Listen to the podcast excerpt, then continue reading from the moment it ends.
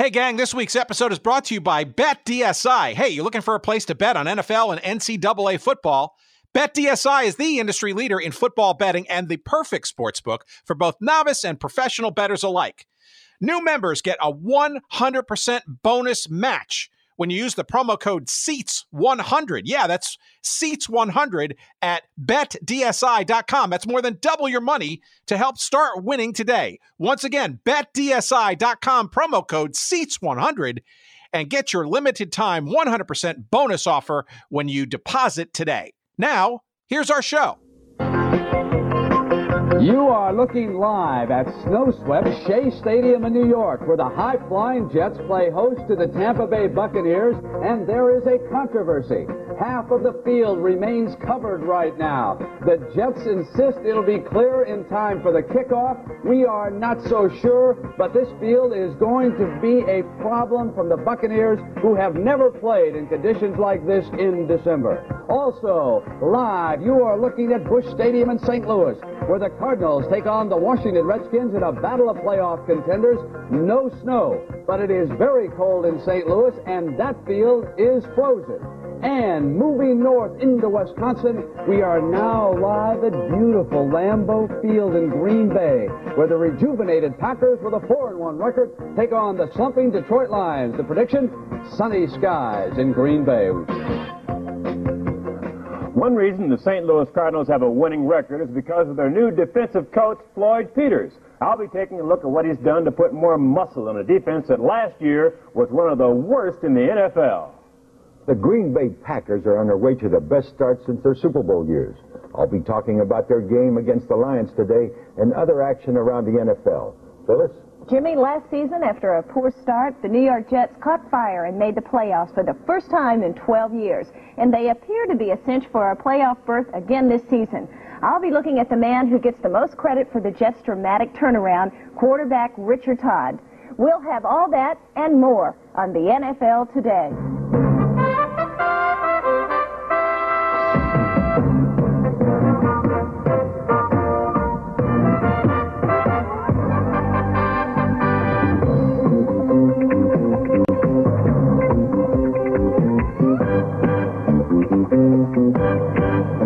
The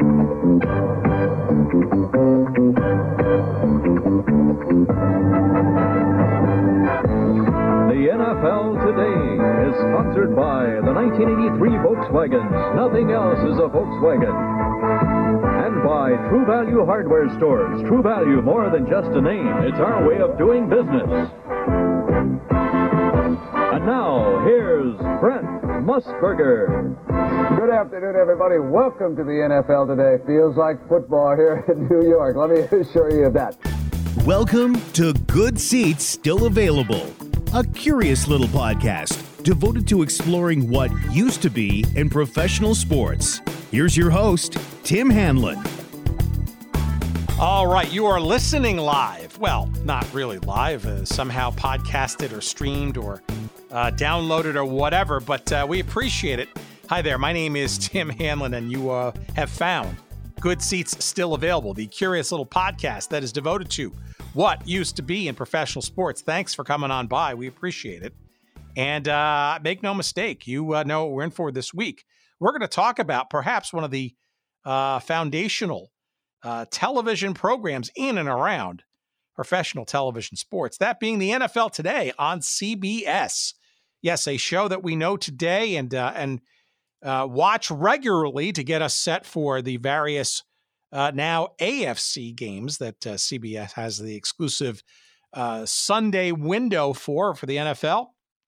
But uh, back in the day, in the 1970s, uh, the retooling of what was a much more modest pre-game setup by CBS, a longtime broadcaster of NFL football games, dating all the way back to I think it's 1961, and various, uh, you know, more traditional sort of pre-recorded uh, kinds of um, uh, pre-game setups for various NFL broadcasts on the weekends.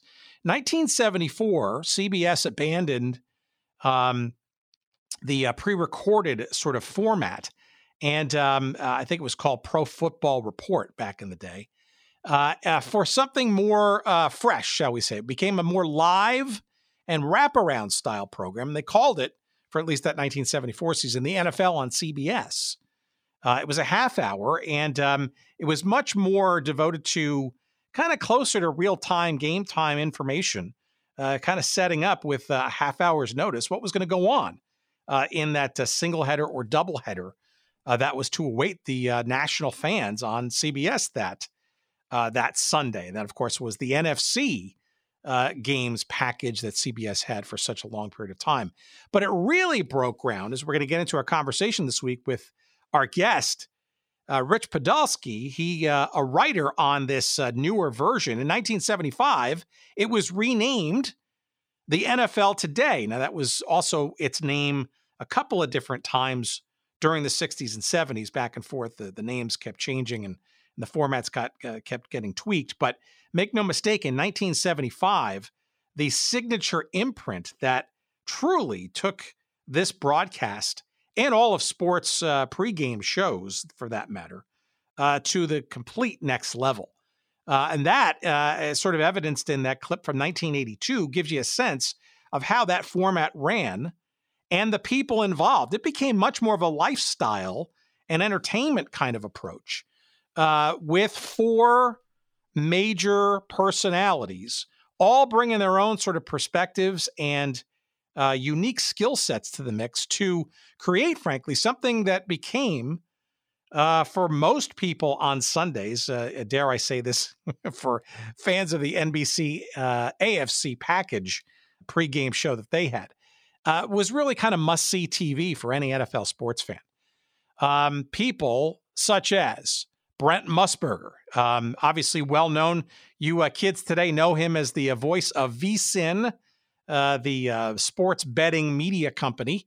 Uh, perhaps you may remember him from uh, calling Rose Bowl games and lots of different things for ABC Sports. Well, before that, kids, Brent Musburger was a mainstay at CBS Sports, calling all kinds of games and action, NBA games, NFL games, and that kind of stuff but uh, really got his start as a uh, sportscaster and anchorman for uh, two CBS owned and operated stations, one WBBM in Chicago and the other KCBS television in Los Angeles, uh, before he went to CBS Network and was tapped to be the host of this newfangled, newly rechristened NFL Today in 1975.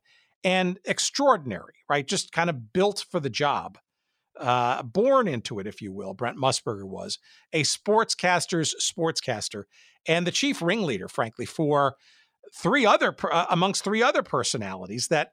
Uh, you know, in many cases, sort of kind of uh, needed a little direction once in a while. One of which was a guy by the name of Jimmy the Greek Snyder, uh, a, uh, a, a, a character to say the least, a gambler through and through, and uh, was frankly the avatar for what is now you kids today uh, the sort of uh, uh, now blending of of betting with pro sports. Now you have to remember back in the 1970s there was sort of this winking and nodding, uh, you know, uh, admission not admission that gambling was part of sort of the sports culture and NFL games specifically. Um, but of course, it was never legal in any way, shape, or form, except in Las Vegas. Uh, but that didn't stop odds makers and various personalities, uh, no more uh, larger than life than this Jimmy the Greek Snyder character, who uh, literally brought sort of that sort of betting, if you will, sensibilities. Frankly, it's how I learned the word when I was growing up the word intangibles. Uh, if you remember Jimmy the Greek, when he would uh, go through that sort of tote board of like what to look for with Brent as they went through game by game, what to look for and getting that sort of quote unquote betting edge. There's always that last thing called intangibles. I never knew what the hell that meant. Uh, but I soon learned it was all those sort of things that uh, didn't neatly fit onto uh, either offensive or defensive stats and that kind of stuff. Uh, another person, and a high wattage, high voltage one at that, was uh, not only somebody not from the realm of sports, but just an absolute uh, gorgeous distraction and attraction, uh, and a former Miss America at that. Her name, Phyllis George. Did she know much about sports? No, not really. Football? Certainly not. Uh, but she was uh, a breath of fresh air and a wonderful balance uh, to these uh, sports guys, one a sportscaster, one a sort of a betting guy.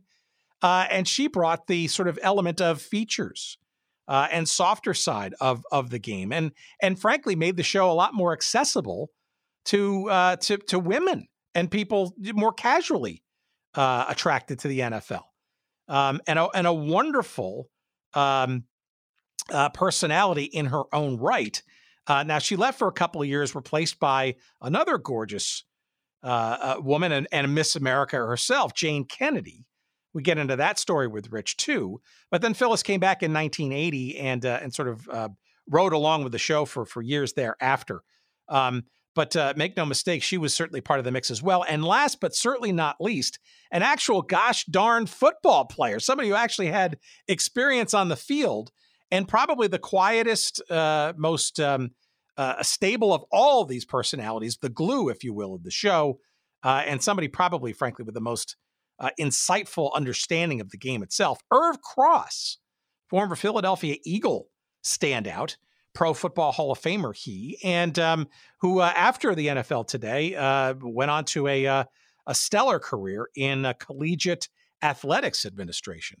But Irv Cross, I think, sort of the unsung hero of this shall we call them, fearsome foursome of this NFL today, they reigned for a good 10, almost 15 years and truly uh, recast what uh, the idea of a pregame show should look like. And uh, you heard the excitement in Brent Musburger's voice, you know, going live uh, to each uh, individual game and getting people set up. It became an event. And make no mistake, as we'll get into our conversation with Rich in just a few moments, uh, not everybody got everybody got along with each other at every single moment of of uh, uh, of those broadcasts um, because these were all you know strong personalities. But that's what made it watchable television. That's what it made made it a must see kind of uh, a thing. You never kind of really knew what was going to happen, how combustible it might be. and um, for those who lived through it in the 1970s and early 1980s, the NFL Today on CBS was the pregame show to watch. And we're going to get into the history, the story of it with one of its head writers. Uh, and frankly, just a wealth of knowledge. I mean, this guy knows everything and then some, some amazing tidbits. Uh, Rich Podolsky. And the book, it's coming out next week, folks. Get your pre-order now or uh, or order it now, depending on when you're listening. It's called, well, you can probably imagine, You Are Looking Live, How the NFL Today Revolutionized sports broadcasting. This is a fun conversation. You're going to learn so much. Get your pens and paper ready because there's going to be so many tidbits that you've never heard of before. And this is, it's only scratching the surface of what's in store for you when you get this book. Our conversation with Rich Podolsky coming up in one and a half moments' time. You will enjoy this. Uh, let's see. How about a sponsor this week? Let's go with, uh, all right, let's go to Southwest Missouri, shall we? Hey, Judd, it's your turn. Judd Lasher here you go. It's 417 helmets, collectible helmets and more at 417helmets.com. That's 417 helmets.com. And uh, like the name implies, friends, you've got to check out this site, 417helmets.com. It is the treasure trove of all treasure troves. Many helmets of football uh, from all kinds of pro leagues, both current and, of course, in glorious past. We're talking World Football League. We're talking United States Football League. We're talking United Football League. We're talking all kinds of, of, of franchises, uh, current and past. Uh, and we're talking also collegiate of all shapes and sizes, whether they be uh, football bowl uh, uh, series or what, what is that division, whatever division one is called, the bowl the bowl championship, no, the bowl championship series, uh, or the, the whatever division two, division whatever division they're in. I can't even keep up with them anymore. The bowl championship division, that's what it is, or the whatever it is. You you're yelling in your devices. You know what it is. There are. I'm telling you, there are teams. Uh, out there that you even know existed, Slippery Rock State, whatever. They're all there for you to purchase. You're going to just fall in love with them once you go to 417helmets.com. And of course, you're going to stick around and you're going to buy more stuff while you're there when you use the promo code for 10% off. And that's good seats. The promo code is good seats at 417helmets.com. Hey, look, and if for whatever reason you can't even find something that you think you're interested in, a team or you know, from a league that uh, uh, you know might be interesting to you, you can have one made custom. And frankly, it doesn't even have to be a football team. It can be another sports team, or it could be your company logo, or it could be something else that you devise. Judd can make anything you want in a mini custom helmet kind of fashion, and it's high quality stuff. It's exact same stuff that the uh, the pros wear on their big their big heads, the actual real size ones. So uh, enjoy the um, uh, the conversation piece that are that is a mini collectible helmet. Once again, 417helmets.com, promo code good seats, 10% off every stinking purchase. And uh, we thank Judd for his sponsorship of the show. We apologize for our ignorance of what the various divisions of the NCAA are this week. It kind of really doesn't matter, it seems, because the NCAA is certainly waning in its uh, influence. We'll see what happens in the next year or two, but whatever. I digress. Let's waste no more time. Enough with this NCAA college game. Let's talk about the NFL. And let's talk about the NFL today. And let's talk about the NFL today on CBS with the author of the great and fascinating and must get book, You Are Looking Live. Here's our conversation with Rich Podolsky that we had just last week.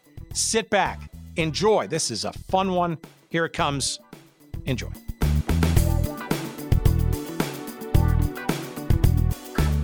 In 1975, I was uh, covering the Miami Dolphins for the Palm Beach Post. And uh, uh, I got a call one day that uh, my parents had been in a car accident and uh, that they were both in the hospital. And I had to leave that job. I had been covering the Dolphins for uh, a few years uh, through their Super Bowl, through their second Super Bowl. And um, it was a great job. And um, one of the people I got to know real well at the, the job was Beano Cook, who was the public relations director at that time. Legendary. Uh, legendary, the legendary Beano Cook, yes. And um, uh, I I had to leave the job, go back to Philadelphia. Uh, unfortunately, my father passed away two days later. Uh, it was his third heart attack. Uh, my mother had uh, multiple injuries and was in the hospital for over a month and rehabilitating uh, for six months after, and uh, it was basically my job to take care of her since my sister uh, was living in Texas. Um, so that that's where all this started. I wound up after she was on her own for a little while. I was able to go out and get a job with the Suburban Daily and I stayed in touch with Beano. Beano was my lifeline. Uh, he had thrilled me with his stories about ABC Sports and about uh, the the great great world of college football uh, and uh, the television uh, part of it. Uh, how he had been able to convince ABC Sports to move the Texas Arkansas game from the first scheduled game of the year until December because he told them that they would play for the national championship, and they did with Nixon presenting uh, the trophy to the winner. Um, so Beano was a, a, great friend and a great lifeline, and uh, he told me he was uh, going back to uh, public relations, and he was going to take a job with a show called The Superstars which was created by Dick Button. Now, the Superstars, some of your uh, uh, people, uh, fans might remember, was a show that featured star athletes um, who were competing in events that they were not uh, professional in. Uh, for example, uh, Joe Joe Frazier was there among ten athletes and he ran track and he uh, did anything but box. Uh, apparently, he did not swim very well on that show. Uh, but um, that that's the main idea. Pete Rose played tennis, things like that. Yeah, we, we actually And, uh, we actually had uh, Kyle Rote Jr. on uh, early, about two years ago. Fantastic uh, story. He's a multi-winner of that show, uh, soccer player, and really uh, so fascinating stories there. And hopefully we go deeper on that. But that's a, it was a great conversation. I, a, a fantastic uh, event. Yeah. So Beano um, was doing public relations or, or publicity for that show, which was taped in Florida, uh, Rot- Rotunda, Florida, which was a housing development there. I guess they were trying to sell homes. Uh, and uh, he called me. Uh, I was in Philadelphia, uh, where I was uh, living with uh, my mother, and he called me and said, uh, Barry Frank just took over as uh, the new head of CBS Sports. Uh, Barry Frank was an executive that worked with Beano and Beano's di- 10 years at ABC Sports. And he said, I think Barry's going to hire me to do publicity for CBS. And if that happens, I'm going to convince Dick Button to hire you uh, to do the publicity job that I had. I said, Great, I- I'd love to get involved in television one way or another. And that happened. He brought me in. Dick Button really had no choice the way Beano presented it. And uh, he hired me. Uh, Button was partners with uh, the people at IMG who were producing the show, the superstars, and it was uh, it was really uh, great fun for me and uh, a terrific job. And I knew a ton of sports writers, and I was able to call them and get material done for the show and stories. And I got to meet Don Ohlmeyer, who was a great, great producer, and he went on to become a great executive at both ABC and, and NBC uh, in later years. And uh, Ohlmeyer was producing the superstars, and he was kind enough to let me go in the truck and watch what he did. And then when they got all the tapes back to New York, he allowed me to come into the studio and watch him edit. And in those days, there was no digital. When you edited a piece of tape, you had to guess where it started and then where it ended, and then to go back and forth until you finally got the right uh, parts uh, to start and uh, finish it. It was a tedious process, and Ohlmeyer was a genius at the editing. Uh, in fact, uh, in the book, I I mentioned that they had a, uh, um, show called Battle of the Network Stars, which was a takeoff on the Superstars, where they had uh, uh, stars from all three networks uh, trying athletic events. And it was kind of a fun show to watch these people uh, try to compete. Um, and Ohlmeyer opened the show with a helicopter view of uh, three lines of limousines coming from three different directions, all meeting at this one uh, uh, battle battleground of the three networks. It was, It uh, was, uh, I think it was Pe- Pepperdine University in Malibu, right? Yeah, it was an amazing opening, and, and only Ohlmeyer uh, was creative enough to come up with it. Um, so th- I got my taste of television. I absolutely loved it, and um, I wanted more. And um, one day, uh, while I was on the, the job there for about three months, uh, Beano uh, got in touch with me and said, they need a new writer at CBS Sports, and I'm going to convince them to hire you. Now, I had no experience writing anything for television, uh, you know, uh, other than public relations uh, pieces. So, uh, uh, one thing led to another. I got the interview. Uh, my the, the articles that I sent in in the past were good enough. I had actually uh, won uh, a Keystone Award, which was the Pennsylvania Publishers Award for Best Sports Story of the Year, in earlier in the 70s. Um, so I, I, had some uh, good things that uh, represented me uh, when the head of communications at CBS Sports was doing the interviewing. And that, along with uh, Beano and Mike Pearl, was the producer of the NFL Today. Uh, we knew each other from uh, Miami and the Dolphins, and he recommended me as well. And uh, in fact, I would have to be writing copy for the NFL today, and he said he was fine with it. So uh, I wound up getting the job almost by default, and uh, it was an incredible thrill for a guy like me to to be working on sports television, and that that was June of 1977 when I got to CBS Sports.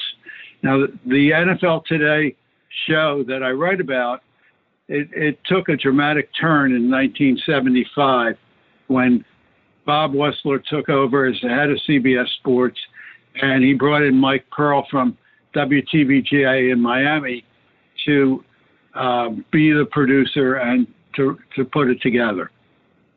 Yeah, and what do you want to talk about next? Yeah, well, so, I mean, so much to unpack there, but but yeah, so seventy five ish, right? Obviously, a couple years before you you you arrive on the scene. I mean, I think uh, it's it's not um, unimportant to kind of sort of uh, uh, emphasize just how uh, significant a change it was. It was it was essentially kind of uh, a reinvented pregame show from earlier, shall we say, more primitive approaches, where live became more of the dynamic and a wraparound kind of style, uh, which was at that time in '75 uh, quite um, quite new and fresh, right, and, and and frankly unproven.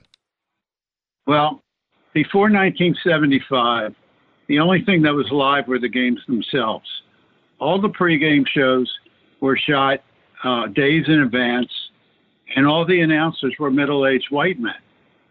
And Wussler's um, really vision um, was not only to have a live pregame show, but to have tremendous diversity as well. He uh, wanted a three pronged announce team uh, to be co hosts and in so doing, he brought in the first woman ever on a live show. That was Phyllis George, a former Miss America. And she wound up parting, parting the Red Sea for uh, women broadcasters after her. Uh, he then also brought in Irv Cross to be the first person of color on this type of show. Uh, Irv had previously been the first person of color uh, as uh, an analyst on NFL games, and of course, and the third person he had was the incomparable Brent Musburger, who we brought in from uh, the Sh- Chicago's WBBM, which was uh, Wussler's previous job for CBS. He was the general manager of the Chicago TV station there, and he was well familiar with how brilliant Musburger was. Um, now, uh, the interesting thing was it wasn't until a year later that Wussler had the nerve and the gall and the audacity to add to that cast Jimmy the Greek Snyder to talk about gambling and to talk around point spreads. Uh, the Greek was already a celebrity uh, going back to the 40s. In 1948, he had won a million dollars uh, betting on Harry Truman uh, he bet fifty thousand dollars, which was a, a, hell of a lot of money then. Uh, on he bet fifty thousand on Truman at twenty to one odds, and uh, when Truman won the election against uh, Governor Dewey of New York, uh, it uh, made national news when Walter Winchell, who was probably the most powerful media person in the country, went on his radio show and said. Um, Mr. and Mrs. North and South America and all the ships at sea. The big winner, besides Harry Truman, was a young Greek boy, 29 year old Jimmy Snyder from Steubenville, Ohio, who won a million dollars betting on Truman. Now, that was the first time anybody in the country had heard of Jimmy the Greek. And the reason he did that, I know I'm going off on a tangent here. No, this is great. But the, the reason he did that was about a month prior to the election, he was shaving, and his sister noticed. He, she said, "Why are you growing a mustache? Women hate mustaches. It reminds them of Hitler." And he said, "Oh, that's interesting." And then the next thing he did is he turned around and looked at the front page of the newspaper, and there was a big pic- picture of Governor Dewey, and all the Greek saw was Dewey's mustache. And it hit him that, my God, Dewey might lose. That because women, uh, more women voted than men. And the next thing he did is he hired three women to go out and do uh, uh, kind of raw kind of research outside the uh, A and P in Steubenville, uh, and he knew Ohio was a, major state uh, as far as the elections go, and he he found out that out of 500 women interviewed, that there were only about 100 that actually liked men with mustaches. Most of the rest of them did not. So uh, he uh, he went out and did a little more research, spent a little more money, confirmed all this, and then he went to New York, Lindy's restaurant, famous for their cheesecake, where Damon Runyon and all the bookies hung out in the 40s, and he wound up betting with three different bookies, getting odds anywhere from 17 to 22 to one on Truman and when I asked him why he took the 17 to 1 odds, he said, a friend guaranteed me that guy would pay. so, so it wound up they all paid. The Greek uh, had an enormous amount of money. I mean, a million dollars then was probably worth about 300 million today. Um, he, he blew some of it on oil wells, but then he uh, went out to Las Vegas and opened up some uh, uh, bookie shops, uh, um, uh, sports betting, with, which we uh, call today. And he was extremely successful. And one of the reasons he was so successful is he made the, the best numbers in Las Vegas, probably the best numbers in the country, betting numbers, that is. and a little while after this, when the Kennedys took over in the early 60s, Bobby Kennedy was the attorney general. He went after Sam Giancana and the mafia, had little success actually nailing them, and decided he had to do something. And he wound up uh, getting Jimmy the Greek for uh, talking uh, on the phone across state lines and discussing point spreads. Now, uh, what simply happened was a friend of his from Utah called and wanted to know Jimmy what Jimmy's opinion would be on the Utah Utah State game. And when Jimmy gave him a, a spread that he thought would be fair, they uh, took a they they arrested him. They took away his gambling license, and uh, he was he was out in the cold and had to find something to make a living. He walked into the Las Vegas Sun.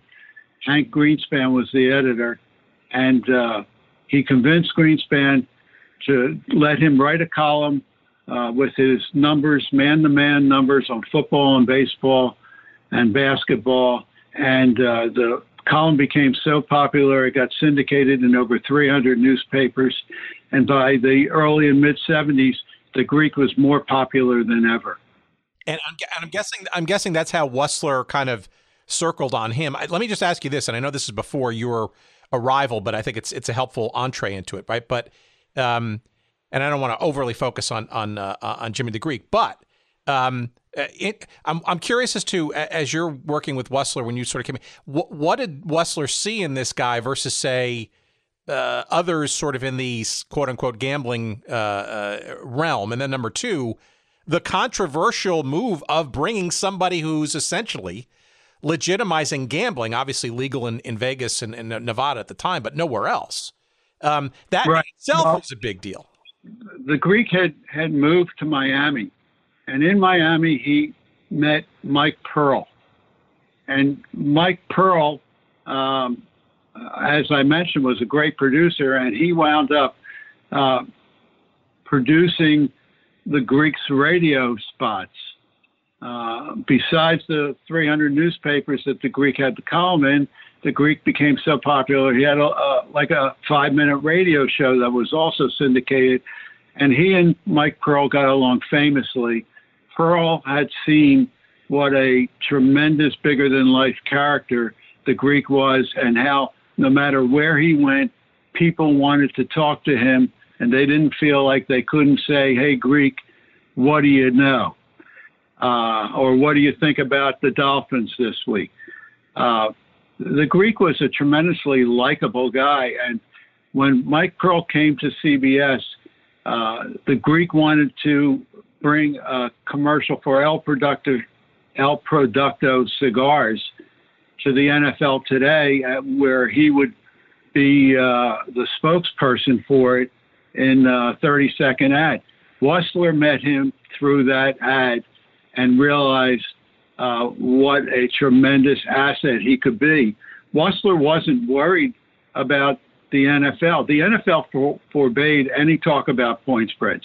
Pete Rozelle went before Congress that year and and guaranteed Congress that this wouldn't happen. He he told Congress, you don't have anything to worry about. Only two percent of our viewers actually bet on the games. well, when when Beano Cook heard that, he Beano said, "Well, if that's true, they all live on my block." well, um, uh, the Greek joined the cast in '76, and you you wound up having four people with tremendous personalities, and some of them were very explosive.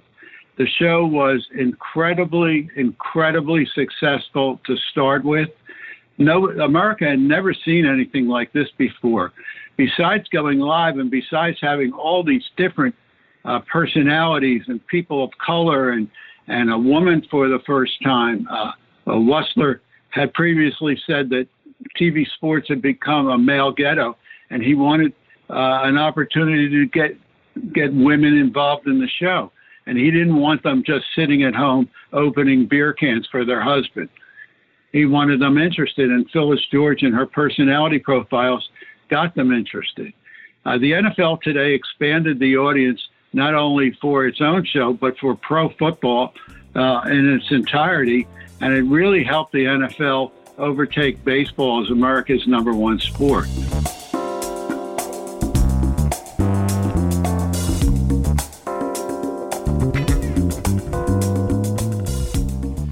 What's this? Lucy nicotine. Yes. Well, hey, look, folks, we're all adults here, and some of us choose to use nicotine to relax, focus, or just unwind after a long day. And Lucy Nicotine is a company that was created to help nicotine users find a cleaner option and feel better about the ways they consume nicotine. Now, look, I, I'm not a smoker. I've not been a chewing uh, tobacco kind of guy. Uh, we all know that uh, nicotine is absolutely endemic uh, to those uh, activities. Uh, and uh, you look, if you're looking to evolve, say, from the smoking habit, uh, but recognize that nicotine is, is part of the mix, well, perhaps Lucy Nicotine uh, is a, uh, a, helpful way to evolve from those habits. Their latest product is called Slim Nicotine Pouches, which contain pure synthetic nicotine and, and provide the same satisfaction that nicotine users expect without any tobacco at all. Uh, Lucy Slim pouches use the newest technology for synth- synthesizing, he says, pure nicotine in the lab, none of the tobacco and all of the nicotine satisfaction. Uh, they come in three strengths 4, 8, and 12 milligrams, and three exclusive and uh, inviting flavors spearmint, mango, and cool cider.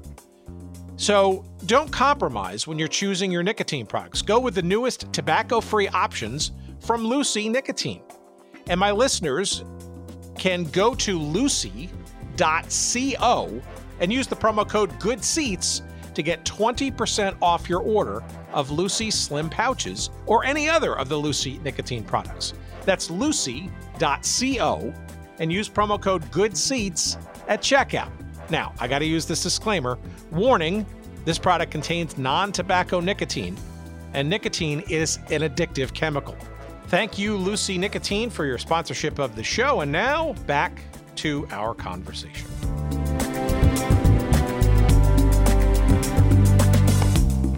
I think a word you may have mentioned, or I'll sort of throw in there, and maybe I'll use this as a segue as you as you walk in the door to this new cool and I'm sure high wattage assignment that you're probably getting very excited and eager for. Uh, is the word combustible, right? Because uh, certainly with those four personalities um, uh, I, I, would argue, and it seemed to me, based on my recollections of that show, that there was almost a an expectation that there would be either friendly or not so friendly, but friction nonetheless that would drive the uh, the dynamic of that show regardless. And that must have been a bit intimidating for you, no? Not for me.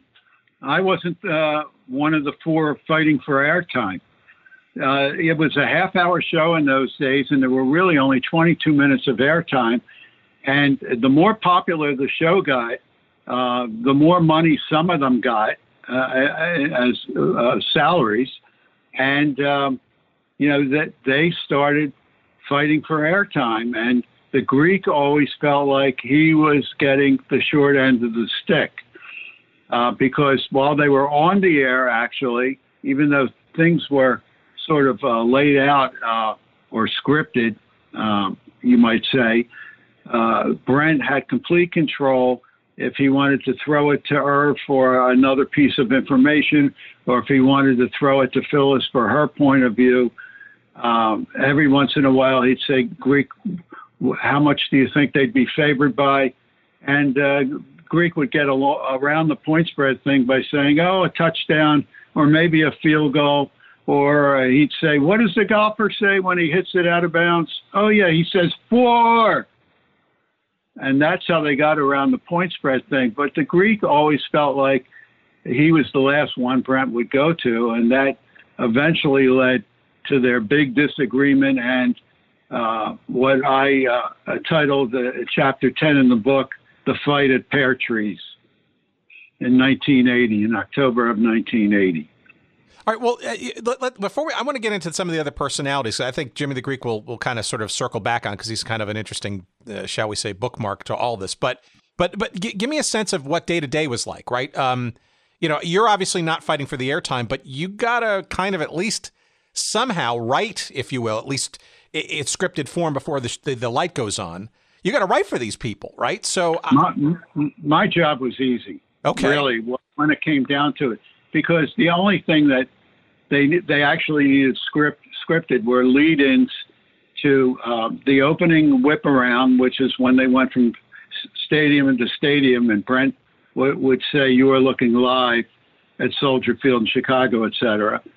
Uh, and so I, I was writing the lead-ins for for those four stadium shots, and then the lead-ins for uh, any uh, uh, tape piece that they would have to lead into. Uh, and they did several take pieces a, a show. Uh, they would send Phyllis and Irv out every week with NFL films producing the pieces for them. Uh, and Irv would usually do a, a player to talk about game strategy, and Phyllis would usually do a star athlete like Roger Staubach, and they'd sit in the living room and they'd talk about personal things. And uh, so I, I, only had to write the lead-ins and be uh, uh, around and um, pay attention to any news that was happening and get that information to Brent uh, if and when that, that occurred. Well, uh, let's let's let's talk about Brent Musburger, right? Because obviously he's the glue of that show. He's he's the the anchor, if you will, of that show. Um, maybe just to give us a sense of of sort of uh, of him. Obviously, uh, well known in in local Chicago circles at the time. Uh, Northwestern grad, uh, a writer, sports writer uh, of of note. Um, was this? I, I'm trying to remember. Was this kind of his first? kind of national network kind of gig and how was he to work for and or write for i'm assuming you didn't have to do much writing for him if at all well i had to write the the the opening the stadium openings the whip around uh, he didn't have any features so um, but i i uh, i wrote those the opening lines every week um, and you know i bring it to him and he'd say oh yeah this is okay or uh, he'd tweak it you know, or whatever. I mean, he he was not difficult to write for, but Brent uh, was a really interesting guy. I mean, he was uh, more than the, the glue; he was the cog that made the whole ship run. Um, Brent actually did not graduate from Northwestern. He was in the same cl- class as Irv Cross, and I believe they did uh, briefly know each other at Northwestern.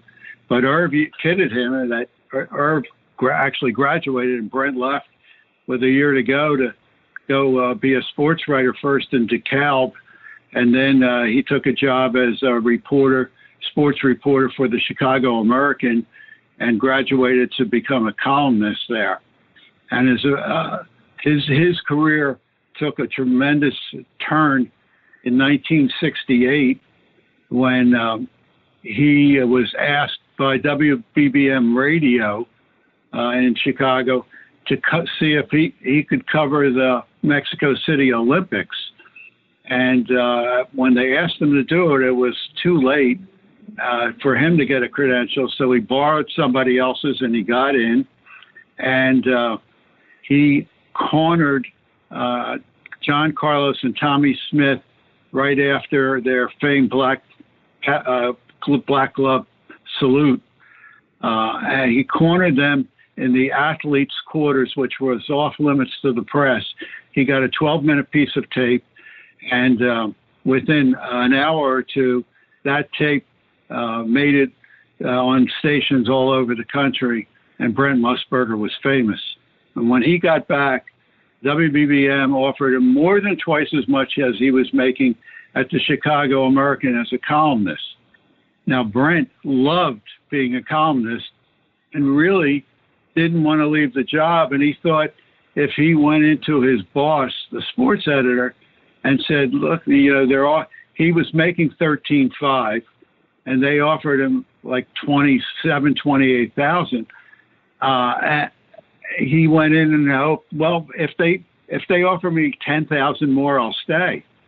He didn't even want them to match. And he when he went in and told him about it, his boss said, "Are you crazy? Nobody leaves a column." and Brent did. Brent Brent had a wife and they wanted to start a family and Brent took the money and he was a natural uh, doing uh, all these different radio shows and opinion uh, pieces for uh, WBBM radio. And within a year, he had moved to, to take over as sports director of the TV side. Uh, Van Gordon Sauter was the news director at that time. Uh, Van Gordon Sauter wound up being uh, the head of CBS Sports in 1980 and uh, the head of the network after that. But at that time, Van actually was the one who hired Brent. Van described Brent as a natural. He was just an outright natural. And Brent said, you know, he he was uh, lucky; it came to him easily. He never took any uh, classes at Northwestern in broadcasting, and uh, he loved the job. And it became evident how good he was at it. Um, in 1973 uh, and four, he did some games as a play-by-play guy for CBS Sports um, NFL games. I'm talking about, but he had like the fifth or sixth game and it was hard to get noticed when you were that far down the line. And he did an occasional CBS Sports Spectacular as well. But his big break came when in 1974, Jack Whitaker was hosting uh, the NFL Today.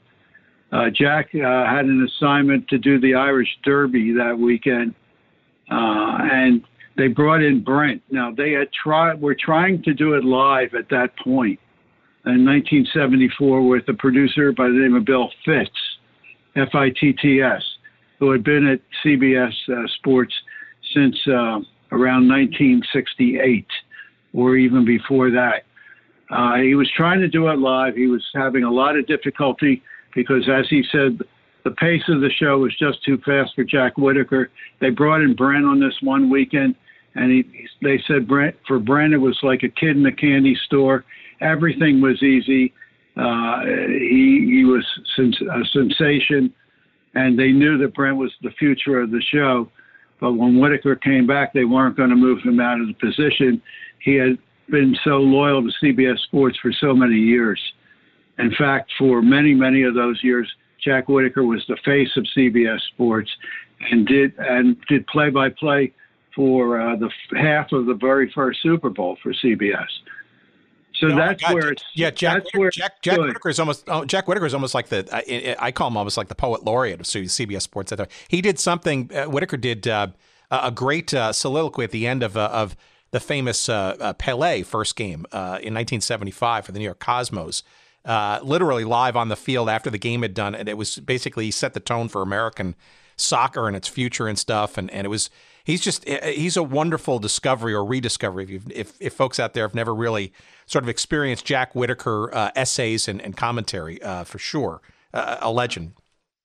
I go into quite a bit of Jack's background as well in the first chapter of the book, which is called CBS Sports. That that's the way it was.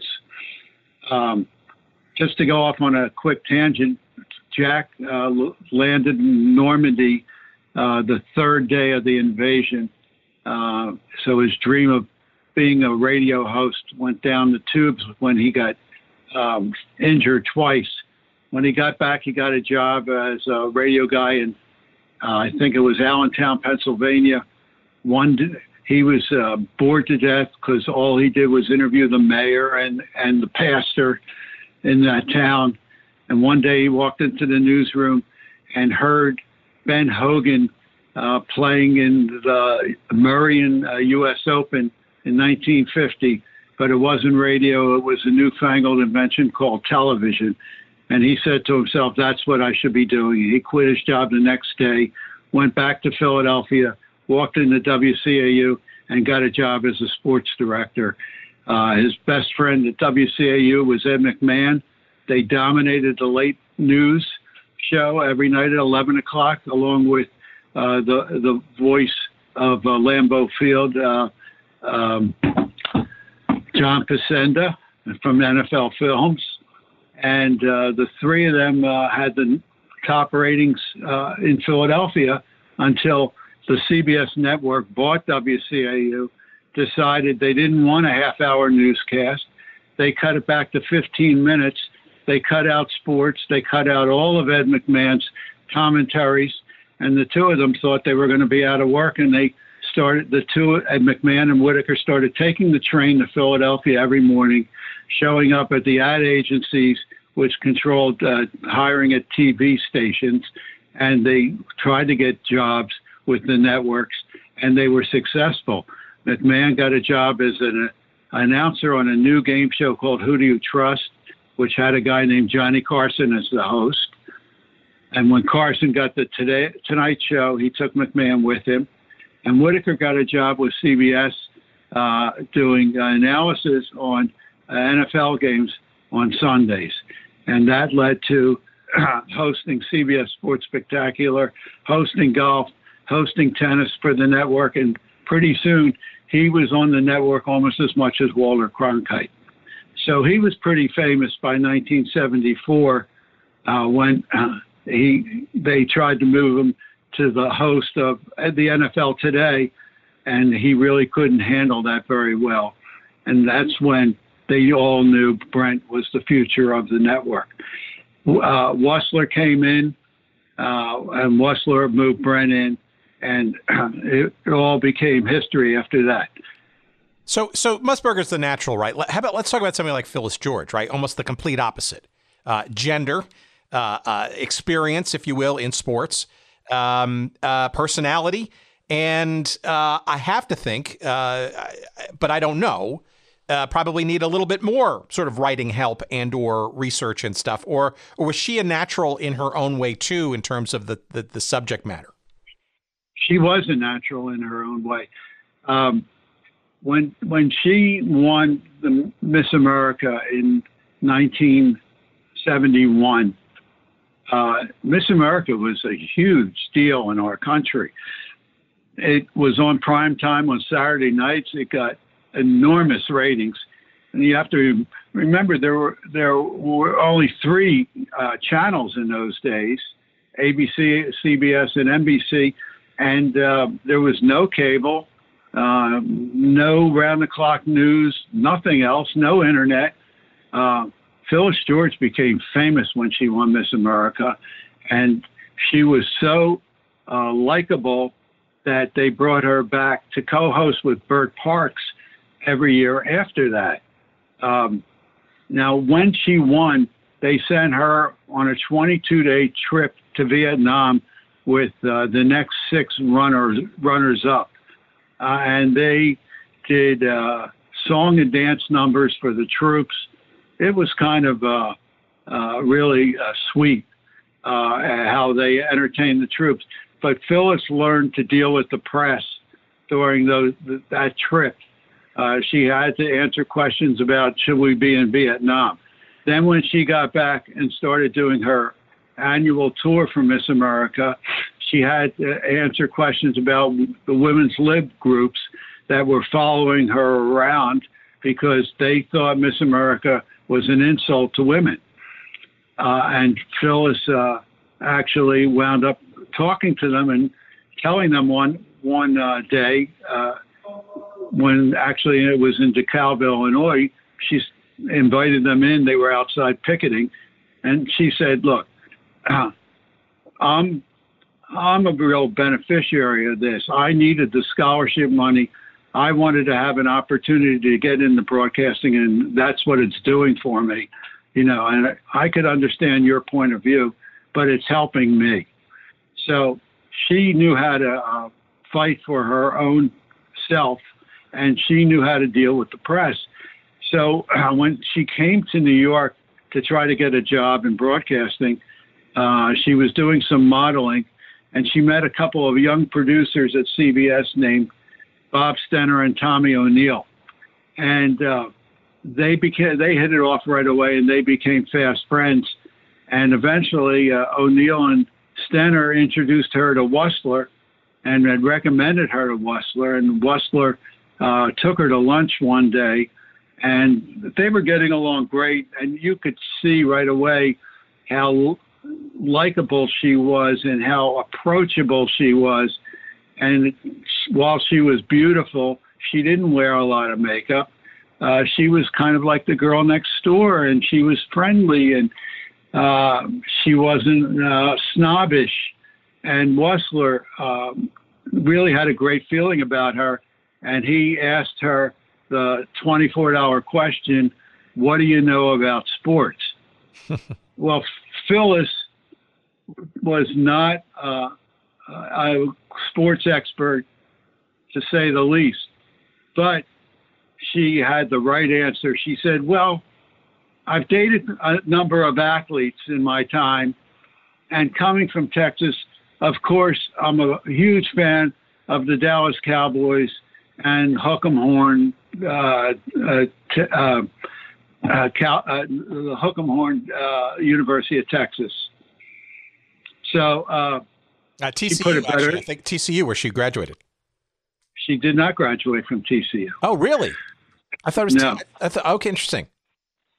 Um, she, she. Um, I, I'd have to go back to uh, see in my book, but she didn't graduate. She, she uh, left to come to New York in '73 uh, or '74, four, and she got a job, uh, a few jobs modeling, and then she got a job on a show called Candid Camera with Allen Funt. Oh, sure, syndicated. Uh, and and she was second banana to Allen Funt, and uh, she was terrific on the show, but it really was not her cup of tea. And when Wussler offered her a 13 week contract to see if she could do uh, uh, work, become a person in the sports world at, on the network, she uh, grabbed at it. Now, Wussler had tried previously to hire Jane Chastain uh, from WTVJ in Miami, where Jane had done a, an awful lot of work and was really a sports expert. But when they put her on a, and he put her on an actual NFL game with Don Criqui and Irv Cross, and the the mail that came in was so negative. Uh, in fact, I wound up doing a TV guide piece on that on Jane and the mail that came in, and the name of the the piece for TV Guide was uh, titled "Get That Broad Out of the Booth." That wasn't my choice of words. That was what uh, many of the the letters were saying, and um, Wussler was, was uh, not worried that a woman would work just because it didn't work with Jane. He tried it another way with Phyllis, and they sent her out to interview Dave Cowens of the Boston Celtics. And Cowens didn't want to do the interview. He didn't like doing interviews. And uh, he especially didn't want to do an interview with a woman. And she wouldn't give up. She followed him out of practice. Uh, she jumped in his Jeep. And uh, I mean, the, the team had told him he had to do the interview. So she let, he let her get in his Jeep and they drove to his uh, place, wherever that was in the country, and the producers followed in their car. And uh, by the time they got to his place, she had peppered him with so many questions, she was wearing him down. And she started asking him things that weren't on the list of the producer's questions. She started asking him, What would it feel like if you didn't have this anymore? What would it feel like if you were hurt and you couldn't play basketball anymore? You know, what would you do? What would your life be like? Um, where where would you go? You know, personal stuff that he had never talked about before, and a sports writer wouldn't dare ask him in 1974, 1975. This was actually uh, the summer, uh, the the early winter of, of 75. And um, the, the piece wound up being uh, what uh, Melissa Ludtke of Sports Illustrated called the best national piece ever done on Dave Cowens. She had gotten great material out of him, and uh, she was uh, surprised herself at the great reception it got. Now, they sent her out to do a piece with Jimmy Connors with Elvin Hayes and with a few other athletes as well. They were all uh, along the same line, great personal stuff. These guys became relaxed with her, and uh, they knew they had something with Phyllis George. And uh, within uh, a month, uh, Wussler had decided he was going to put her on the NFL today, along with uh, Brent and Irv Cross and within a year she was on the cover of People magazine. And the dynamic between uh, among those four, uh, obviously being the only woman in a sort of very still testosterone driven kind of sort of culture and stuff, um, she got along pretty famously with them on the air, and I'm guessing off the air too. No. Uh, yeah, pretty much. Pretty much. Phyllis uh, was not. I mean, Phyllis was not going to get shorted on airtime that was for sure. I mean, uh, director Bob Fishman said she was the greatest close-up in his uh, history of being a director. Um, and, was, that, didn't that didn't irk any of the guys, frankly. That, that that that didn't hurt them at all, and they they found a way to kind of. I hesitate to use the word, but hide her. They didn't make her uh, be involved in any X's and O's stuff. And uh, you know, after uh, a couple of months, she started to feel comfortable uh, joining the conversation. You know, and when they were talking about strategy, uh, they'd have the camera on Brent and the Greek or or Brent and Irv, you know, and they wouldn't show Phyllis. So uh, it it was uh, not a difficult thing for her to adjust to, and America really loved her. I mean, her her sweetness and her uh, uh, personality just burst through the, the lens. And when they wound up going on the road later in the season, it became obvious when she was the one everybody ran up to and wanted an autograph from.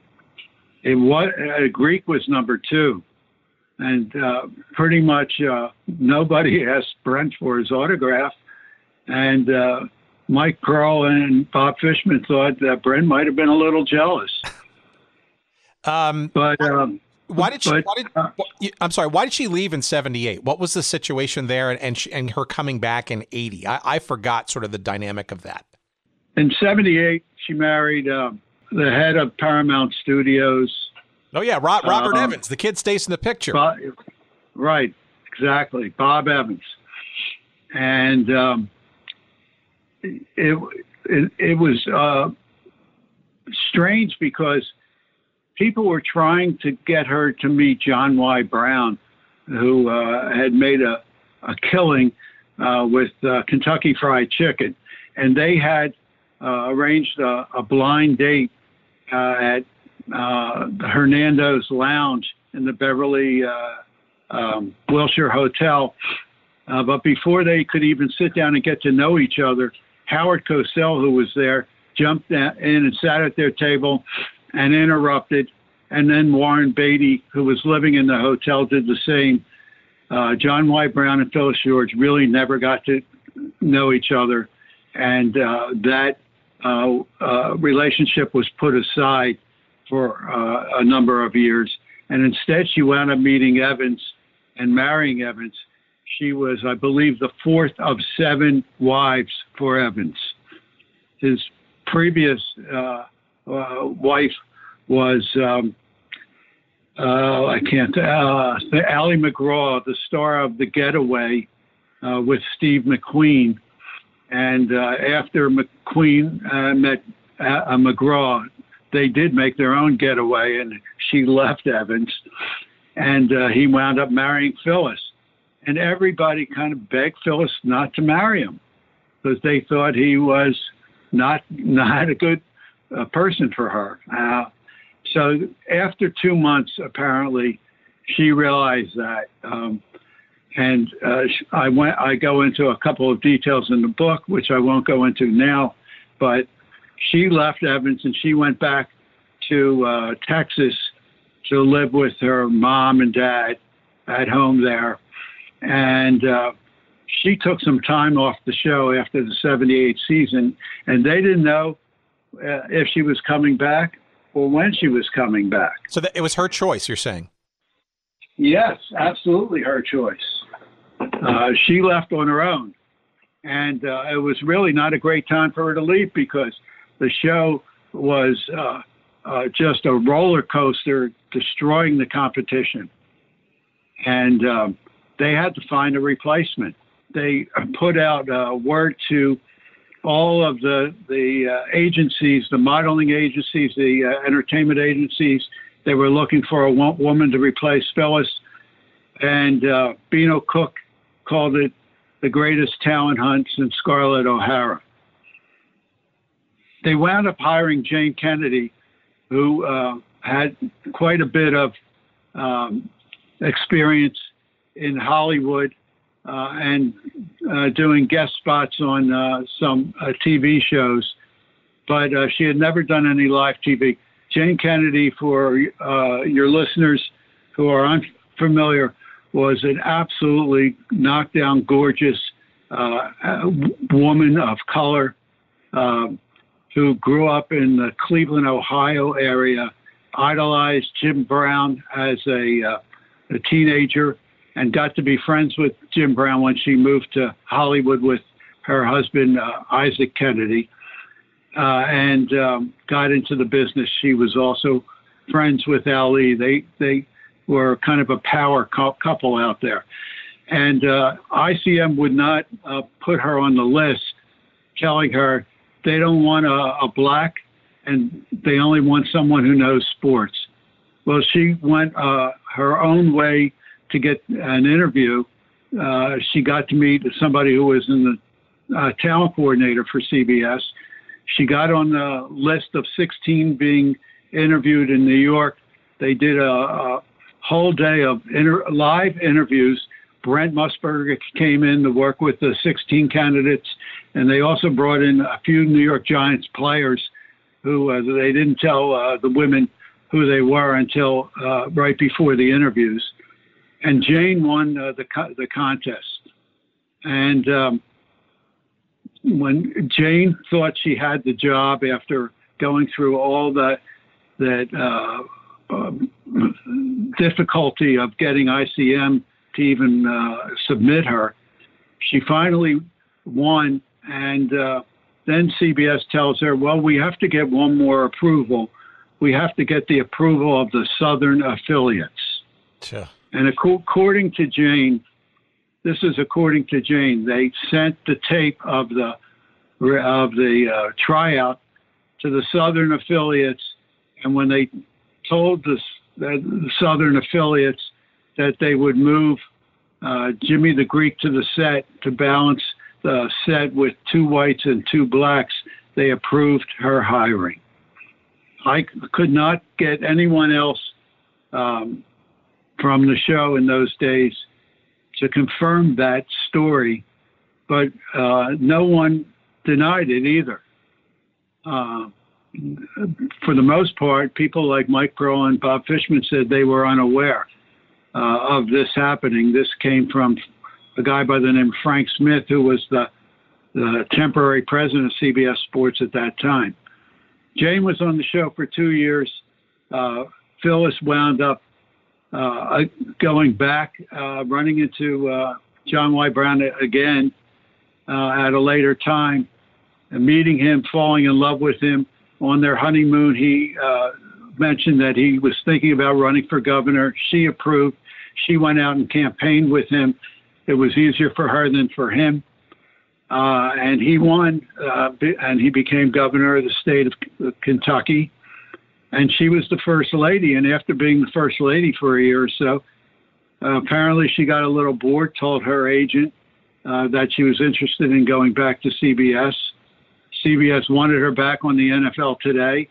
Um, Ted Shaker, who was the new producer uh, of the NFL today, flew out uh, w- on a private plane with Van Gordon Sauter, and they met at uh, uh, the uh, private headquarters of John Y. Brown. It wasn't the governor's quarters because that was being rebuilt. It was John Y.'s private uh, home, and which they described as sumptuous. Uh, and uh, she couldn't have been any nicer. And the only thing she wanted was to be able to do a few more things that she was interested in, and uh, that included uh, more interview time and more time on the air. And uh, they were thrilled to have her back. She uh, lit up the camera, and the one who was going to get shortchanged on uh, time on the air was going to be Jimmy the Greek. And that was 1980. Uh, and and how did uh, I mean? What was the uh, Jayne Kennedy leaving after two years, I mean, I'm sure she was not ec- ecstatic to to leave that job. Although uh, she had had a kind of a, a, a, television acting career prior to and afterwards uh, as well. So I did she. Uh, what was the dynamic of her leaving the show? She didn't. I did um, uh, a very long interview with Jayne, uh, and she didn't want to leave, and uh, she felt it was unjust and, um, you know, I mean, I, I certainly could understand them wanting to have Phyllis back on, but Jayne didn't do anything wrong. Right. And um, I, I made a case in the book that they could have easily moved her over to Sports Spectacular and to do features for other shows uh, and keep her on the payroll and keep keep her on the network. I mean, she she was an asset. Um, but I, I also thought that they felt he, having Jayne around would only remind people uh, that by bringing Phyllis back, they got rid of Jayne. So they made her disappear. And in order to make her disappear, they had to pay her entire salary for the next year. And uh, here's a good piece of trivia her lawyer was Gloria Allred, huh. way back in 1980. Jayne uh, went on to do um, a show called Great Greatest Sports Legends, I think it was called. She did it for six or seven years, and she was terrific at interviewing the, the athletes. And uh, then she went on to raise her own family. All right, I don't want to forget because uh, uh there's another real pioneer in this mix too. Is is Irv Cross? Um, again, I think it's really interesting. You look at at sort of the composition of this. Um, there was there's groundbreaking going on on just about every personality that's part of this show, which just makes it even more groundbreaking in, in aggregate. But here's a guy, uh, you know, a uh, a former player uh, and somebody uh, you know uh, that represents the voice of the player. And I think even at that time, uh, notwithstanding the fact he's African American, which is also itself pioneering at the time, Um, I, I, think maybe uh, uh, fair to say an unsung hero of this uh, foursome. Irv, Irv was great. Um, I mean, everybody loved Irv. Irv was the hardest working guy in, in the sports business. Uh, when Irv was a player with the Eagles, uh, NFL Films was located in Philadelphia. And he would go to over to NFL Films and introduce himself and, and get to look at film of not just the, the opponent for that week, all the teams. And he would go in every Monday and uh, he would actually start helping them uh, design uh, uh freeze frames and and uh, defensive schemes to show. And NFL Films loved him, and they recommended him to CBS when Irv was in his last year with the Eagles. Uh, he was actually a player coach in his last year, and um, he he became he had had some on-air experience with the local station in Philly, doing sports uh, shows at uh, 11:25 at night as part of the newscast, and uh, Irv wound up being the first African American uh, analyst on uh, games for the CBS network, any NFL game. And he got very, very good at it.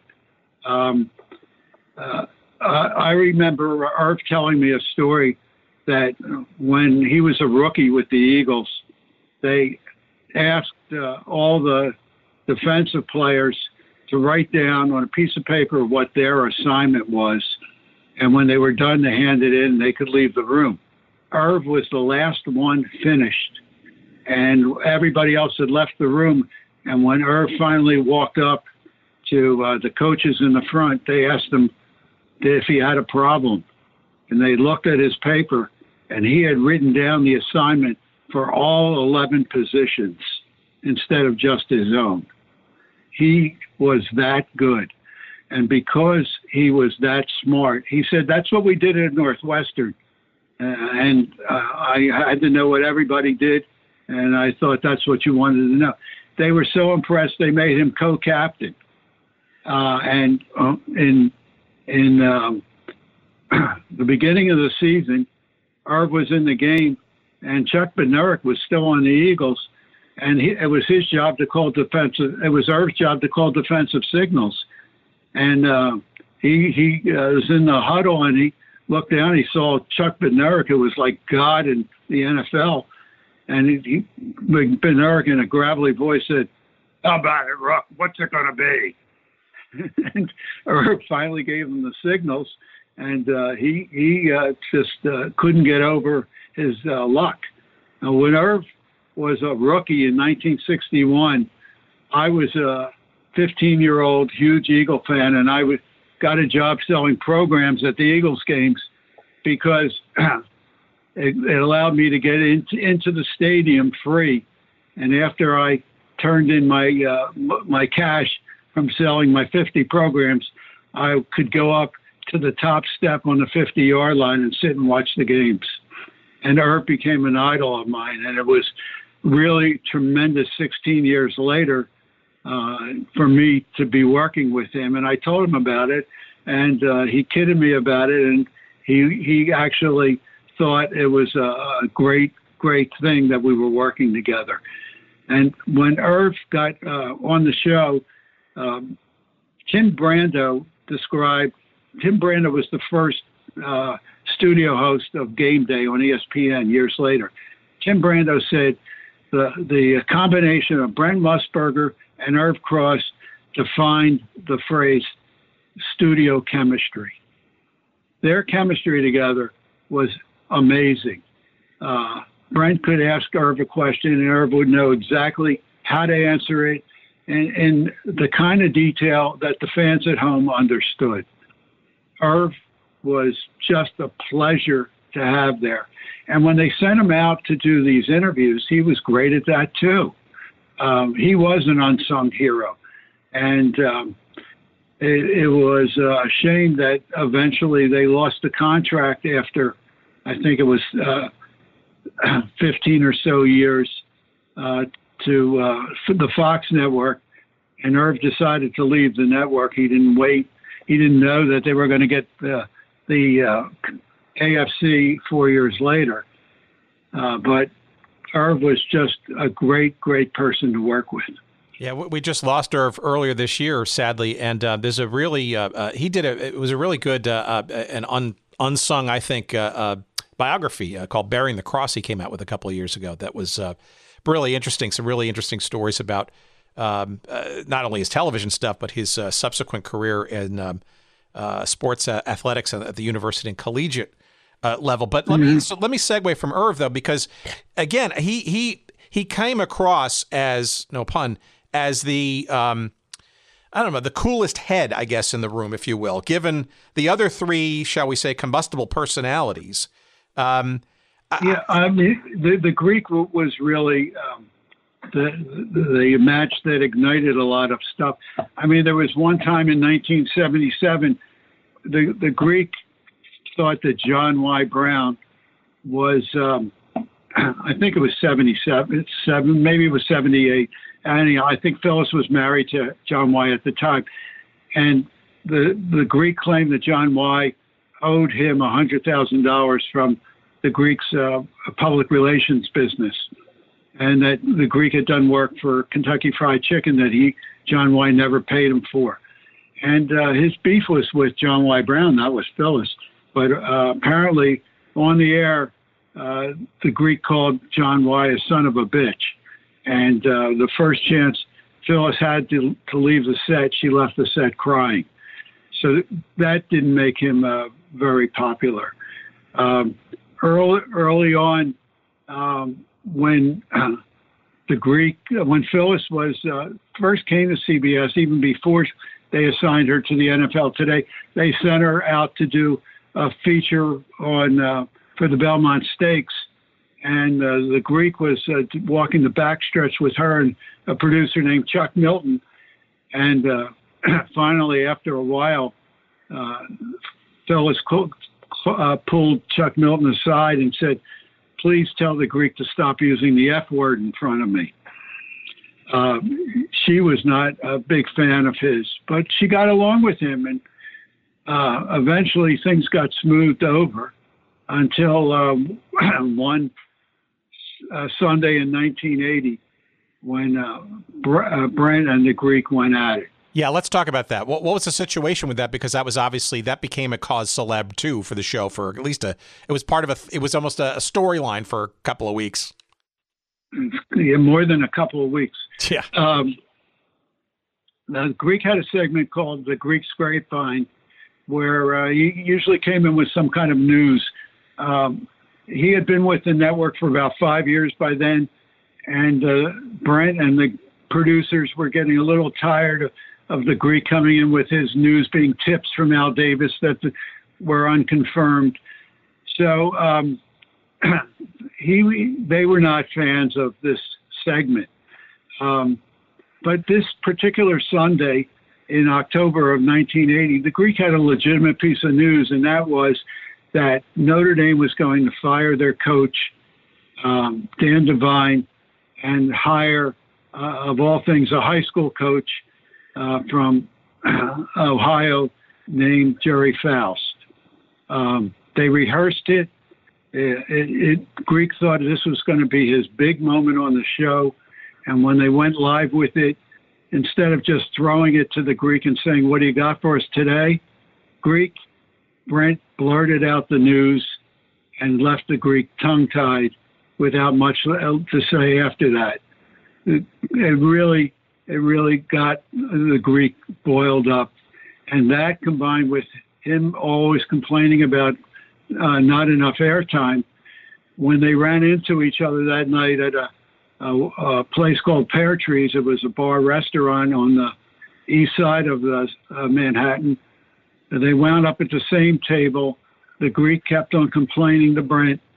And according to producer Ted Shaker, Brent had enough and said to the Greek, You know, Greek, I can make you disappear anytime I want.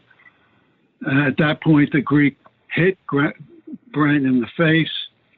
Some people say he slapped him, some say he punched him. Whatever it was, they got quickly separated. It was too late. It made the Washington Post the next day. It made the New York papers. Uh, it was a cause celeb. Uh, during the week, they ironed things out. There was too much at stake. The ratings were too high. Uh, nobody wanted to lose their job over it. Uh, Van Gordon Sauter, who was running CBS Sports at the time, thought it was terrific because he knew he'd get a great rating the following Sunday. Um, I uh, was called in to write that show, uh, and we started off with uh, Phyllis ringing a, a, bell like at a boxing match, and the gloves on the table in front of both guys. And Phyllis opened the show by saying round one. And uh, eventually they made up and they got along with each other. And at least on the surface, it seemed that way. Of course, that Sunday did get a tremendous rating. Uh, but uh, eight years later, uh, in um, I think it was August or September of 1988, yep. the Greek appeared on the David Letterman show as a guest. He was there supposedly to talk about the odds for the coming election and uh, talk about what was going to be uh, coming up on the football season. But of course, Letterman asked him about the fight. How uh, how are you and Brent getting along? Wasn't there about five years ago? You guys got into a scuffle in a bar or something? Now listen, we've been together for almost 13 years. We're entitled to one argument. I mean, I'm, you know, you have that many arguments with your wife every week. no, Brent said something he shouldn't have said, and I did something I shouldn't have done. He and I are the closest of friends. I saw him on your show. But somebody somebody did get punched, right? Well, it was about even. All right, a little punch out. Did you hear that, Paul? We're entitled to one punch out. Uh, this is uh, this is the man you see every, I guess, Saturday and Sunday now, right? Well, Saturday and Sunday this week, right? Yeah. And next week also. Jimmy the Greek. Pleasure to meet you, Jimmy. Thank you very much. The Greek said, "Well, it, you know, it was about even." When when Letterman pressed him about it. He said it was about even. Of course, it wasn't even. Greek got in the only punch, uh, and Letterman said, "But somebody did get punched out, didn't they?" And the Greek said, "No, it was about even. Uh, we're the best of friends now, and uh, you know, even." Uh, every guy and his wife have a fight every once in a while. This is one argument we had in 13 years. And that sounded like a pretty good case the Greek made. Two months later, the Greek was fired for his controversial comments on Martin Luther King weekend in Washington, D.C. So I, and Brent did not stand up for him. Brent, in fact, wanted him out, uh, according to Ted Shaker. And uh, it turned out they weren't the best of friends after all. Okay, so uh, obviously a lot of this uh, tension, right? So it's interesting. It doesn't seem like Irv Cross and and the Greek had any real beefs, but I mean, or maybe maybe that was also under the surface too, and maybe sort of not there. But I mean, I, no, clearly he seemed to be not, not, not at all. The, okay. Nobody had a beef with Irv Cross. Yeah, that, so that's interesting because uh, it's here. Here you've got two sort of megawatt stars on the show, uh, kind of crossing swords, if you will, with the Greek. What what was? Uh, let's let's talk about his his ultimate uh, uh, uh self implosion. We don't have to get into the gritty details of it, but what was it about his personality, Jimmy the Greeks? Because it's clear that um, I don't want to say he was punching above his celebrity weight, so to speak, right? But it does feel like he kind of didn't sort of care about other people's perceptions of him. He was uh, having lunch in uh, Duke Zeibert's restaurant in Washington D.C. Uh, because they, they were taping a piece and the camera broke.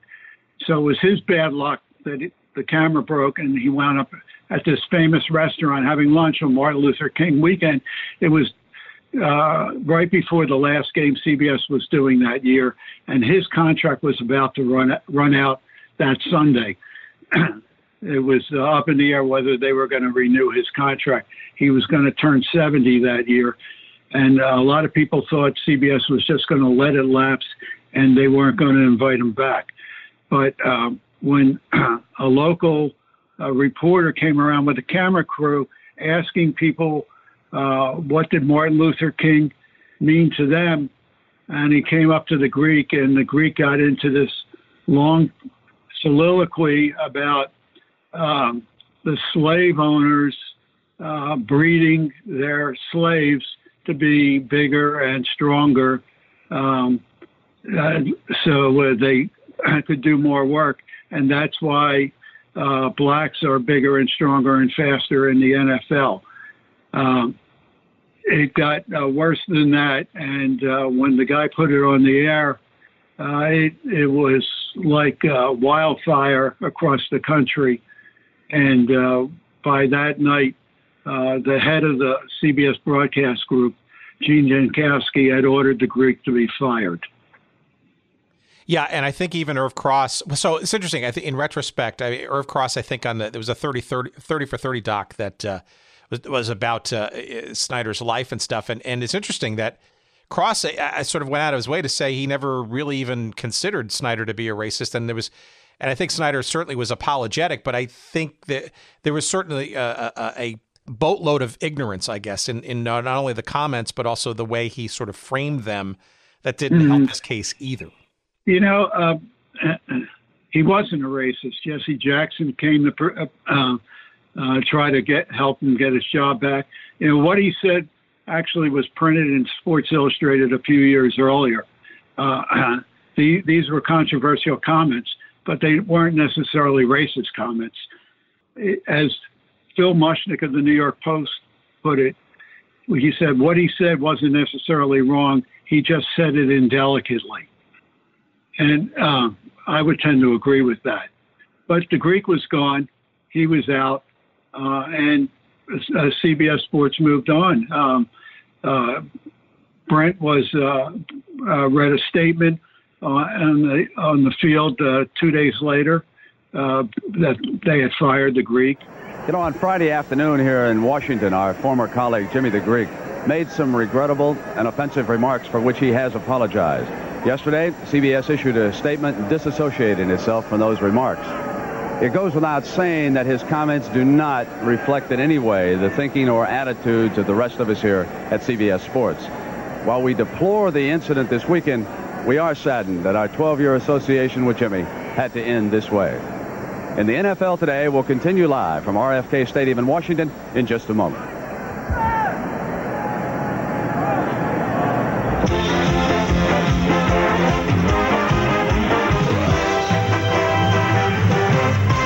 And uh, everybody seemed to be pretty happy as they moved forward. Uh, Brent only lasted two more years at CBS Sports. And the reason for that was uh, in 1990, they were negotiating a new contract for him. He was making $2 million a year at the time, and they weren't afraid to pay him more. What they w- wanted Brent to do was to ease up and give some of the events that he hosted for CBS to other people. They had Jim Nantz in the bullpen. They had Greg Gumbel in the bullpen. They had James Brown in the bullpen. Uh, they had Pat O'Brien who was a very competent host in the bullpen. Uh, and Brent was hosting all these events the NFL, the NCAA, uh, baseball, which was about to come to CBS, uh, the Masters, uh, the U.S. Open, the Belmont Stakes. And he, apparently, according to Shaker and Neal Pilson, he wouldn't give any of them up.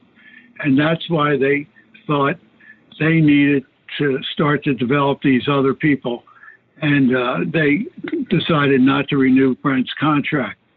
It leaked out at uh, the Final Four, and uh, a lot of the sports writers thought it was an April Fool's joke, but it was true. And uh, Brent wound up going to CBS, ES, I'm sorry, uh, ABC, ESPN for the next 27 years. Okay, I, I know you got to run, so here's the last question, and I appreciate all of this time because this has been absolutely fascinating, and obviously we're going to tell people to not to get the book and, and and devour it because this is just so much we could go into. But obviously, a lot of this point became moot, right, when CBS lost uh, their NFC rights uh, to Fox uh, later in the 1990 what three right uh, 1994 right 1993 late, late 93. Um, Put though this uh, this show, frankly, in context, right? Obviously, it's a, it's a it's for people of today's generation. They sort of maybe to understand again, sort of how crucial and and game changing, literally and figuratively, this show was. But Um, uh, can you, in your retrospect, you were in the room, so to speak. Um, ca- can you kind of encapsulate sort of how important and uh, changing this show was to kind of uh, change what it meant to sort of broadcast NFL football? Because I, I, think it's lost on on a whole bunch of people today just how crucially uh, uh, cha- uh, uh, you know game changing this this show was. Eh, prior to this show, there were only three channels. Nothing was live. Uh, it would if it, the the pregame show would come on the air, everything was pre-taped. You you were an NFL film. You were starved for information. Uh, there there was no internet. Uh, there was no sports phone even. Uh, there was no place to get news. You had to wait for the paper. If you wanted highlights of other games, you had to wait until Howard Cosell presented them on Monday Night Football's halftime. And the NFL today, besides going live and besides uh, doing these fabulous uh, stories and interviews and having these t- tremendous personalities and having uh, uh talking about uh, gambling and, and betting on the games for the first time, besides the show being this exciting, they gave uh, America highlights of other games for the very first time, a same day highlights. They found a way to do it. Uh, it, it was an amazing show. It was as if you were seeing live television for, the first time. Back in the early 60s, seeing color TV for the first time. That's what it felt like.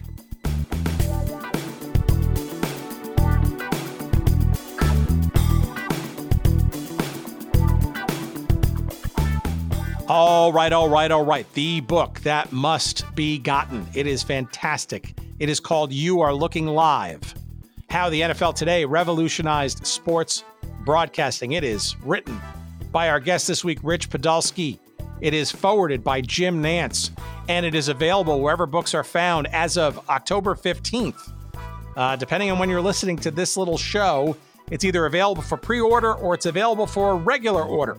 However, you choose to get it, just get it, will you?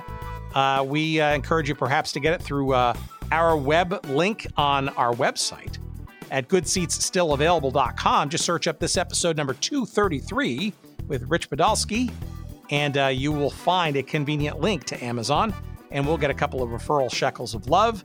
We appreciate that. And of course, you'll get the book about as humanly uh, fast as possible, uh, either in conventional hardcover form or in a Kindle version, which will literally uh, pop up in your device in seconds. Um, but either way you get it, just get it, will you? It's a, it's a, it's a, a romp. It's a fantastic read. So many great details, so many unknown little stories and tidbits. Uh, even the most diehard of NFL and television fans uh, will uh, be amazed at uh, the various behind the scenes isms uh, from Rich in this wonderful book. It is published by Lyons Press. Hey, and while you're there uh, searching around for the book and, and adding it to your your shopping cart, there two other great books I can recommend that uh, are also awesome in their own ways. Uh, in the realm of music that Rich has written in the past, one's called uh, is the history, the biography actually of Don Kirshner. Yes, he of Don Kirshner's rock concert fame. It's called Don Kirshner, the man with the golden ear, with a forward by uh, Tony Orlando of all people. Uh, I believe Tony Orlando's now got a, uh, a, a, weekly radio show on WABC AM uh, 77 in New York, right after the Cousin Brucey show on Saturday nights. How about that? Uh, the other one's a uh, biography of Neil Sedaka. It's called Neil Sedaka Rock and Roll Survivor, with a forward by none other than Elton John. I mean, so Rich knows what he's doing with this stuff. These are all fantastic re- reads. And uh, whether you're into sports or music, Rich has got you covered with all three of those titles. Uh, and feel free, like I said again, to, to go through our link uh, on our website at goodseatsstillavailable.com to order such and many copies of such. Why not? Makes great gifts, you know? Uh, why not? Uh, while you're on our website at goodseatsstillavailable.com, you, of course, we will see every past, present, and we think future episodes of this show. Uh, of course, the best, most efficient way is to subscribe or follow a feed in your favorite podcatcher or podcast app. Uh, but uh, somehow, if that eludes you, or you want to just, you know, tease a couple of friends into maybe, you know, uh, a little sampler platter. Of well, they'll have every stinking, stinking episode on our website. There's a nice search engine there, pretty robust. You can kind of search up a team or a league or uh, a name or something, whatever, and you know, God forbid, you may actually find something either that you didn't know we did, or your friends might just uh, be tantalized into subscribing or following us as well. So, however you bring people there, that's a great place to start. It's kind of a gateway, if you will. Uh, and it's also the place where you'll find all the other information about this show, like our social media feeds. We're on Facebook at Good Seats Still Available. You'll find us on Instagram at Good Seats Still Available. And on Twitter, you'll find us at Good Seats Still.